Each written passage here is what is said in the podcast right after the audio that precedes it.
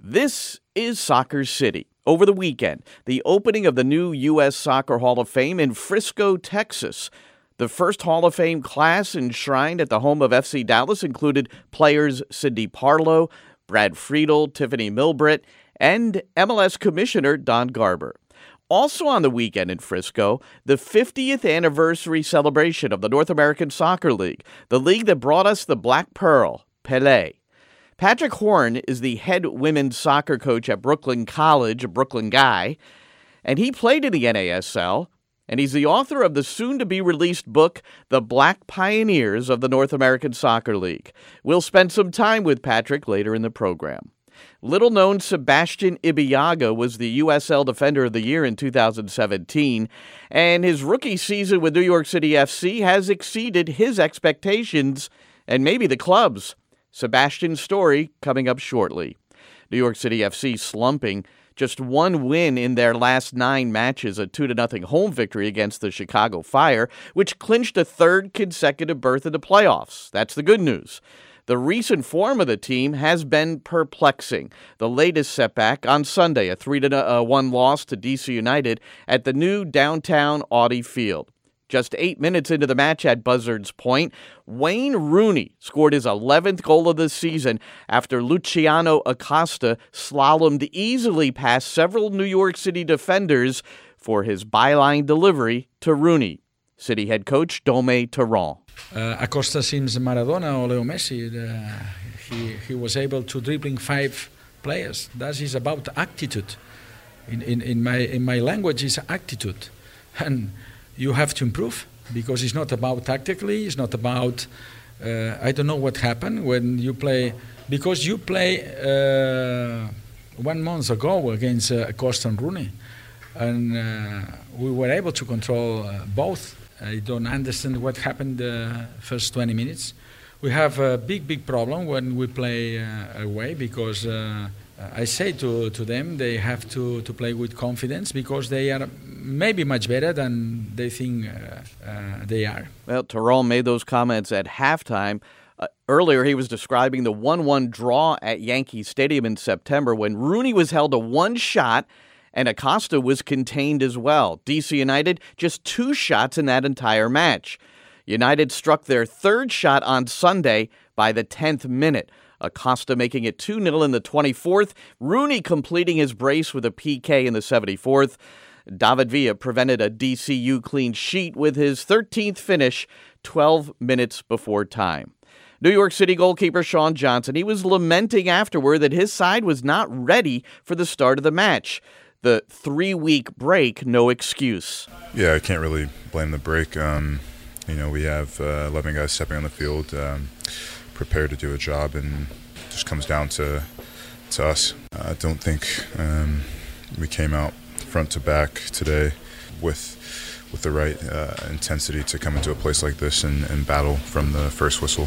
Right now, it's it's tough to, to really look upon anything for for answers or uh, solving problems um, right after um, performance like this.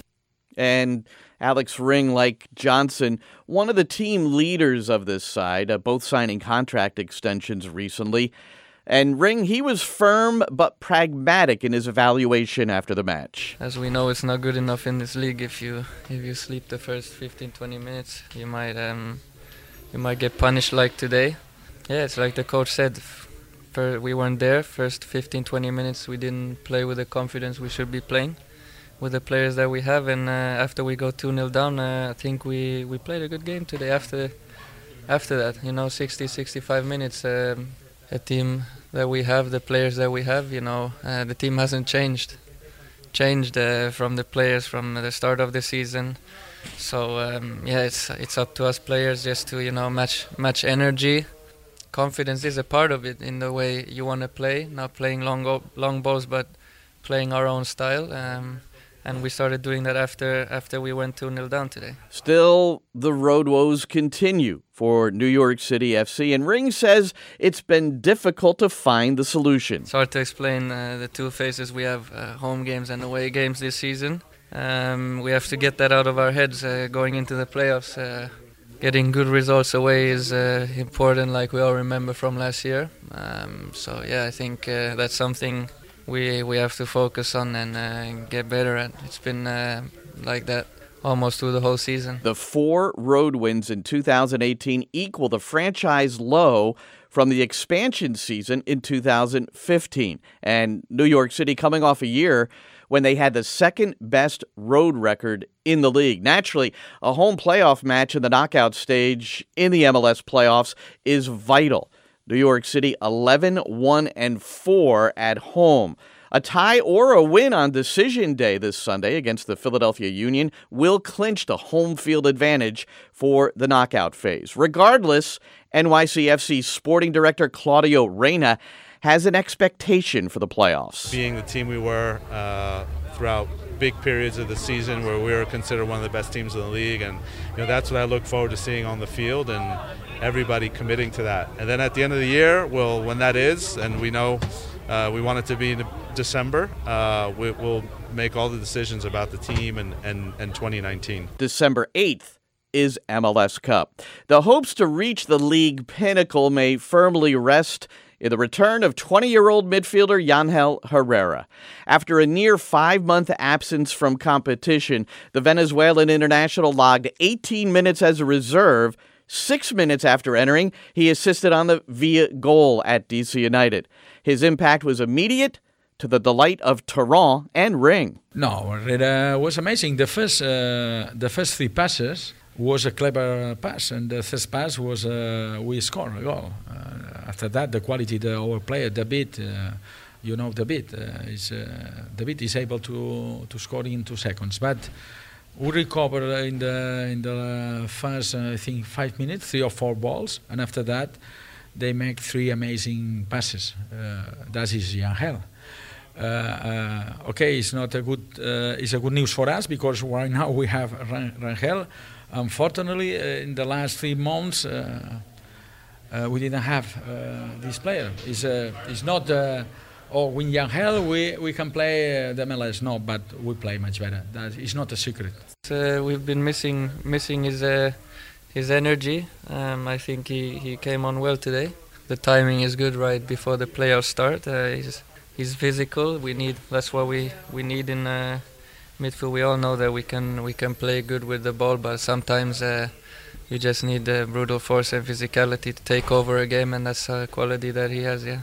Well, Torrent suggested that Herrera will be in the starting 11 when New York City hosts Philadelphia on Sunday at Yankee Stadium. But before we leave the DC NYC match, I want to take a brief look at Wayne Rooney, England's all time leading scorer, who is going up against Spain's all time leader, Villa, on Sunday. Torrent said he's been impressed with the former Manchester United player who has taken his new role seriously at DC. It's a good news for the MLS when these kind of players are right here and not around here to to retire. Uh, the people think about that or the this player uh, after Europe uh, come uh, to uh, MLS to retire. It's not true.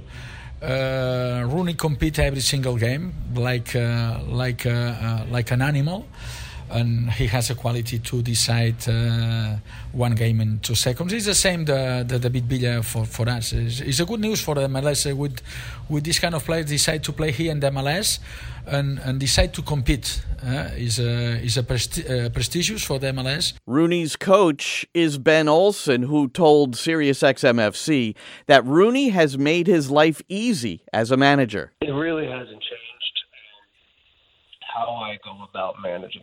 Um, uh, and a little bit that's a credit to him. I mean, there's don't get me wrong. You know, if a guy like Zlatan walks in the locker room, uh, if um, Thierry Henry walks into the locker room, uh, I, I think those are different personalities than, than Wayne. Um, and I think then you are really forced to maybe change who you are as a manager or, uh, maybe go outside of your comfort zone. Wayne hasn't made me do that. Rooney's 12 goals and 7 assists in 19 matches has been comforting as well. One of the players given the task of dealing with Rooney on Sunday was central defender Sebastian Ibeagha, the USL Defender of the Year for San Antonio last season and a key contributor for New York City this season. I sat down recently with a 26 year old born in Nigeria who grew up in Texas. I want to retrace your steps personally, your arrival here in New York City FC. Um, first, you went to a university that everybody's uh, well aware of, Duke University, yeah. and played there for four years.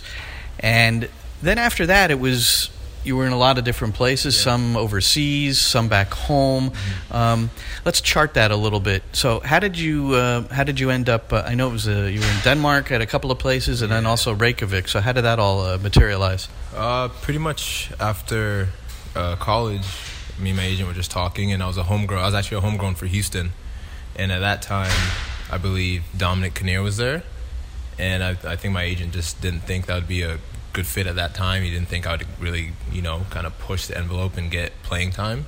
So we decided to go to Denmark. Went on a couple trials there. Ended up in Horsens, so played about uh, half a season Horsens. We got a, our coach got sacked, new coach. New coach came in, and then so then I went out on loan to another team in uh, Fredericia, but the same league. So I ended up playing against my own team like twice. It was weird. And then after that season, I went on loan uh, a loan to purchase it in Reykjavik. Yeah, and so then I was there for another six months. Came back home, went back home to Houston, and then they called me in for the little off-season training. Trained there, went into preseason, then got offered contracts, and I was there for that year. But throughout there, I went on loan with their USL club RGV, and then went on to the NASL team Rayo OKC. Yeah, so then went back to Houston, option to get picked up. So then went to USL team uh, San Antonio, played there all of last year, and then ended up at preseason there this year. So that's quite a path. Yeah. Uh, unique, I think, in the fact that you had some Denmark and uh, Iceland, and then also a little bit in the states. What did you What did you pick up overseas? What What were some of the key aspects of that? I think just the tactical side of the game was my biggest pickup from that. I think throughout college and kind of afterwards, a lot of coaches said I was there. I was already there physically, and it was just about you know the game, that like the thought put into the game, thinking about it, technical ability, and that's kind of all the things that the Danish league kind of taught me was just kind of focusing on those as well as my uh, physical, like my physicalness and my athletic abilities.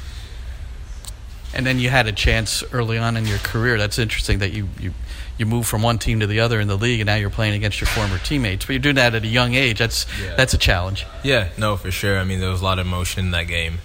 Uh, I think I actually ended up scoring an own goal that game too, so it was kind of crazy. But no, was, I mean, it's all great experiences and a lot of stuff I learned at that age too, and I keep those things with me today. So homegrown with Houston, decide to, to move on, come back. That experience. What is it that uh, you think at the time was uh, was holding you back, maybe as far as being a first team choice uh, here in this league? Uh, honestly, I think it was just my technical and tactical level. I just don't think I was there. I mean, if you look at the center backs that Houston had, we had like guys like Geoff Cameron and stuff like that, who's now a U.S. you know mainstay and plays over, plays in England. So we had guys like that, and I just think those guys were just at a different level than I was when I was at at, at my age. And I think that was kind of the big thing I mean, I think if I would have left college earlier and played, you know, in that system, I think it would have benefited me more. But I mean, I didn't choose that route, so I had to kind of play a little bit of catch up, and so that's kind of what turned me and my agent away from actually going to Houston. So you don't regret uh, getting that Duke degree, I'm sure. And uh, and at the same time, if, if, you're growing as a player a little bit later in life than some, then that's still okay. Yeah, yeah, for sure. I mean, yeah, like you said, I don't regret having a Duke degree in my back pocket. And yeah, I mean, uh, good thing about soccer is there are there are late bloomers and stuff like that, and it's all about taking each year, you know, uh, and taking whatever it gives you and just kind of going with that what uh, San Antonio, your USL Defender of the Year. Um, what what trademarks did you did you bring to that team and that league, uh, leading into New York City deciding to contact you? It was Patrick Vieira and his staff at the time, so they must have seen some qualities. Uh, on the technical side, I would think for sure, and tactical because there's the certain way that they played, and and Dome Torrent also wants to play. Yeah, um, I mean it, it, was a big a big thing with uh, Darren Darren Powell was the coach of San Antonio. He brought me in and pretty much was like, look, we I know you have the ability to play in MLS. You're not there yet, and I just think this year you need, just need to focus and kind of be consistent in everything you do. And that's kind of really what all last year was for me was just trying to be consistent every single game, play every game, and play well. And that and that was the big thing that I got from that whole season was that if it's all about consistency. I mean, if you play one game well, next one terribly, I mean, you won't start or you won't get as many you know games as you want. And that was the biggest thing was just that consistency that I showed. I think all throughout the year. And then you arrive in New York City. I'm not sure what your expectation was. Uh, Alexander Callens, Maxime Chanot were, were both here, but it's worked out for a variety of reasons. That uh, at times you've won the position. There's been injuries that have given you the opportunity. So has it has it worked out a little bit more favorably than you even anticipated? Yeah, for sure. I mean, I know coming in, I was probably seen as fourth on the you know team sheet with also Cedric, who obviously had a bad injury, but uh, I think I've I, I performed, and I think Patrick saw that when he was here, and Domi has seen it too. And I think they have all the confidence in me to know that if Maxime is out or or Alex is out, you know they they're very comfortable with putting me in there, knowing that I'll get the job done. And and yeah, a lot of things have happened in my favor this uh, this year, and I'm happy for it. But also, I think I've worked hard for those, you know, for those chances, and I've and I've played to my best of my ability talked to Ben Sweat before he left for uh, the U.S. men's national team. His debut may be coming up, and uh, but he mentioned you as well because I, I asked him the question: what, why under the radar for so long? Why now at 27? You're 26. Then uh, he mentioned you. Is that you know there's a, there's many many good players out there, and, and sometimes they just for whatever reason don't get seen. So do you do you observe what's happened to Ben and say, hey, that could be me? Yeah, no, for sure. I think the roads to where we both are, I think are kind of similar in a way. I think obviously I've bounced around a little bit more, but yeah, no, I mean I think because I saw when I've known Ben for a while. I mean we were in the U20s together and stuff like that. So I saw him last year, two years ago now, when he was in Tampa. Got I mean got picked up by New York City, and I was like that's awesome. And then he played a lot of games, played well, and I was like that's great for him. And I think that's the thing a lot of USL players have in their mind is that I mean you can't we can make it up here. It's all about getting your chance, but then also taking it and I think that's kind of what Ben did in his own in his own way. And now he's obviously might get his uh, first cap for the U.S. and that's awesome. And I think yeah, I mean same thing with me. That's kind of the kind kind of the way I want to go as well. And taking advantage is the key there because yeah. you both really got your chances based on injuries. Yeah, exactly. And those injuries, as bad as they may be for that person, that is your chance to really show. Even if it doesn't lead to okay getting a starting job, it's all about trust and coaches having confidence in you, and that's really all that is. Okay, final question, most important one. What did you do to your hair during the course of this season? You you, you dyed it, and then where did it go now? So what what was what was going on? Is this a midlife crisis or what? No, not at all. If you look at like my Instagram and stuff, last year my hair went. I had braids at one point. I had a huge mohawk. It was almost like white, and I cut it all. Yeah, yeah. So like, I just always do crazy stuff with my hair. I think that's that's the way I express myself, and I just kind of just love to do crazy things. And now I've done so much stuff. I was like, okay, I'm just gonna cut it, think about what I want to do next, and then go from there. So yeah, all right, yeah. Well, maybe you could include me in the advisement committee as to what to do there. oh, the next- I'll, I'll ask you next time what to do about it for sure. well, for the record, uh, Sebastian still has not sought my advice, which is probably a good thing. The Black Pioneers of the North American Soccer League. That's 1968 through 84. It's a book dedicated to the black players from around the world who made significant contributions to the North American Soccer League, the NASL. One of those pioneers, Patrick Horn. He played for Memphis in 1978, New England in 1979, and he's the author of the book. And he's a New York City guy and he happens to be the head women's soccer coach at Brooklyn College, where he has spent uh, a bulk of his life. I want to welcome to the program Patrick Horn. Hello, Patrick. Hello, Glenn, and uh, thanks for having me here. Ah, I love the fact that you came in to join us and, and talk about this because my first my first experience watching the game was the North American Soccer League, the Cosmos, in the mid to late '70s, and going down to Giants Stadium with my friends. So, uh, you know, the, the NASL is uh, is warm to my heart. Well, the NASL is really the first legitimate, world recognized outdoor professional league in, in uh, North America. You know, it started in 1968, um, went to, like you said, 1984. It came to it peaked its halcyon years when Pele came in the mid 1970s. Pele came in 1975, stayed until 1977. The league started in 68, and you had people like uh, Phil Woosnam, who was a former West Ham United player, who came over here and uh, played with the uh, with the um, the Atlanta Chiefs and became the commissioner. And at some point, and then he hooked up with uh, Clive Toye, who was another English uh, English. Well, uh, Woosnam is Welsh. Clive Toye is an English guy, and uh, Clive. Um, Clive was was a broadcaster who came over. He was first in the ASL, the O League, with, with the Baltimore Bays, and then he eventually became um, the um, general manager for the New York Cosmos. And the Cosmos came about because the Ertegun brothers, who are Turkish background and are familiar with soccer, uh, figure well, uh, you know, because uh, Warner Communications, who they ran, they ran the record industry of, of Warner Communications, and they thought, well, soccer is it's growing, it's a good vehicle to um, you know to be associated with, you know. So the Warner Communications bought uh, the the York Cosmos. So here comes to- Toye with the Cosmos, and there's Woosnam with the Atlanta Chiefs back in six, well 68. Toye wasn't with the Cosmos until 1970, and they both realized that to get soccer off the ground, you need a big name player. And the biggest name around, obviously, was the great Pele. Pele had retired about two or three years before. And it just so happened that, um, and this is a story, and this is all in the book because Clive Toye is one of the, the book not only features black players, it features um, uh, players uh, and administrators who really helped the league to grow. These two guys figured out you need a name, someone like Pele, someone like a Georgie Best, someone like a Johan Cruyff to build the sport up. It just so happened that Pele's team, Santos of Brazil, the only team Pele ever played for, was in Jamaica at the time where Clive, Clive Toye was in Jamaica scouting for the Cosmos. Clive met uh, met him there and spoke to Pele about coming to the league and his managers. There was no commitment at all.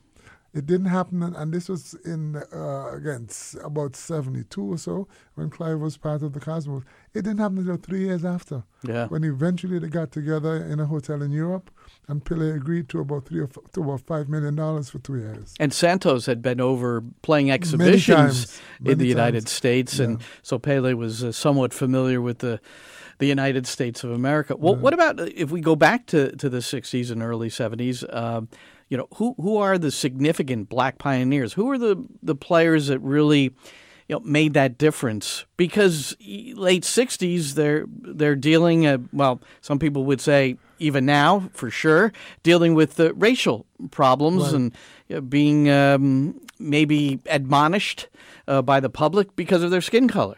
Right. Well, uh, you know, I, the Atlanta Chiefs was um, was in a, a previous league called I think the National Professional Soccer League, and that was um, um, that was part of the merger that created the NSL. There was the National Professional Soccer League, and there was the American Soccer League. Um, I, if I can remember the, the title, but um, those two merged. When they merged, the Atlanta Chiefs was um, was was coached by um, Woosnam, who was a Welshman from who played for West Ham. And his idea again of, of, of- having the league, he, he tapped into the, the diversity of, of, of the game. And he decided that he would bring players from around the world, kind of like a melting pot type team, so that the Atlanta Chiefs would really appeal to a broad cross section of, um, of of immigrants and, and Americans here, and he certainly did that. So down in Atlanta, and Atlanta actually was one of the original members of the NASL. They actually won the first NASL title with Woosnam as coach. He brought players from England. He brought players from the Caribbean, and some of the players from the Caribbean was a gentleman called Skill Skill Cole, Alan Cole, one of the most skillful players from Jamaica. He was also a very good friend of Bob Marley, Skill Cole. There was uh, Delroy Scott, who recently passed away. He was uh, from Jamaica, played for Atlanta. Delroy Scott scored, uh, I think, the third goal when Atlanta beat uh, the Oakland Stompers in the N- in the first NASL final. Delroy Scott was gay. They had a gentleman called Carl Lagi. Um, they had quite a few players. Also, um, there's Art Welsh and his brother Asher Welsh. They were also playing in the league down in Atlanta. Some those they're among the black players who actually really you know started the league at the NASL. Um, so it, was it was really interesting, and um, quite a few black players from Africa were with the Atlanta Chiefs as well. Woosnam brought over a gentleman called. Um, uh, Kaizer Motaung. He was from South Africa. He brought over quite a few South Africans because at the time, South Africa was uh, uh, an apartheid state, and those players were not allowed. South Africa was not allowed to play international soccer, so they got no publicity. But the only thing open to them was Woosnam going over in the North American Soccer League, went over there and brought a lot of those players over. So one of the guys that came over was Kaizer Motaung. Interesting story too. He was the first rookie of the NSL, and uh, he played with Atlanta for the first three years. Went to Colorado, but today. Kaizer Motaung is a very rich guy in South Africa because Kaizer, what he did was he played with the Kaizer Chiefs in Johannesburg. He came over, played in the US, and he took a lot of the marketing uh, skills looking at ah. marketing ideas because mm-hmm. his name is the name of his team was the Kaizer Chiefs. he named it after the Atlanta Chiefs. Uh, and again, I'm getting Kaiser, a I'm getting Kaiser, a feel for what your inspiration yeah, yeah, to write the yeah. book is because you don't want these players to be forgotten. They shouldn't be forgotten. They played a major role in the league here, and and what I try to do is capture. They all have a different story and a different interesting story tied to the North American Soccer League. So you had Kaizer Motaung. The Cosmos, when Pele came, he recommended a player called Jomo Sono, from uh, also from uh, from Johannesburg. Uh, Joe was a hell of a player. Yeah. Um, and and um, Pele brought over Carlos Alberto, the, the great Brazilian thing who has since uh, recently passed away. Yeah. yeah. Right. So uh, there, were, there, were, quite a lot of players who came over, but uh, the Atlanta Chief well, brought over quite a few players. What is uh, what is your story, Patrick? My story is well, I you know I was at um I was a player at Southern Illinois University, uh, via New York. I came to here, I came to New York from St. Vincent and the Grenadines when I was 15 years old. And if you come from the island, it's cricket and football. So I played a lot of uh, football or soccer, as we say it, because cricket well, cricket was not a prominent sport at the time. So I played high school at Tilden High School in Brooklyn and I was, was pretty good. Made the PSL All Star team, got a scholarship, went out to the Midwest. The sc- I went to two schools. Ottawa University was the first school I went to, but it was an in, in, NAIA school. I wanted to get into the NCAA. So I transferred right. to Southern Illinois University. Yeah, very familiar with it. When I got to Southern Illinois University, Edwardsville, you won't believe who was my assistant coach there. Pat McBride. Pat McBride was uh, a former St. Louis University champion, and he was the first American to be drafted because he plays with the St. Louis Stars. Right. St. Louis Stars was a team in the NSL. Before the NSL, they were with the NPSL. Pat McBride was the first American born player, black or white, to be drafted in a professional league. And he was drafted by that uh, previous NPSL play, team. And when the Stars went into um, the. Um, NASL, Pat McBride was there, and he's one of the few players that was never traded because, you know, I, there was a lot of instability among the teams, and they would trade players for different reasons and so on. McBride was never traded from the um, St. Louis Stars. And of course, um, McBride was my assistant coach at Southern Illinois University. So I used to hear all the stories, and um, I, I, aspired. I always wanted to be a professional anyway. But here I was being coached by someone who was playing in the league at the time because I went to SIU from 1970, 1972 to 1975, right when the league was just starting. I remember I was a senior in 75 when Pele came. Uh, so I, I, get, I, I used to get a lot of stories from Pat McBride. So he was an inspiration. Thanks to Patrick Horn, his new book, The Black Pioneers of the North American Soccer League. And that'll do it for Soccer City. Next week, a special guest, the voice of American soccer, JP Dellacamera who's got a number of stories to share with us. You don't want to miss it. Our next NYCFC match, Decision Day, this Sunday, the Boys in Blues versus Philadelphia. Airtime 4:15 for the pregame with Dome Torrent. I'm Glenn Crooks. Have a great week of soccer.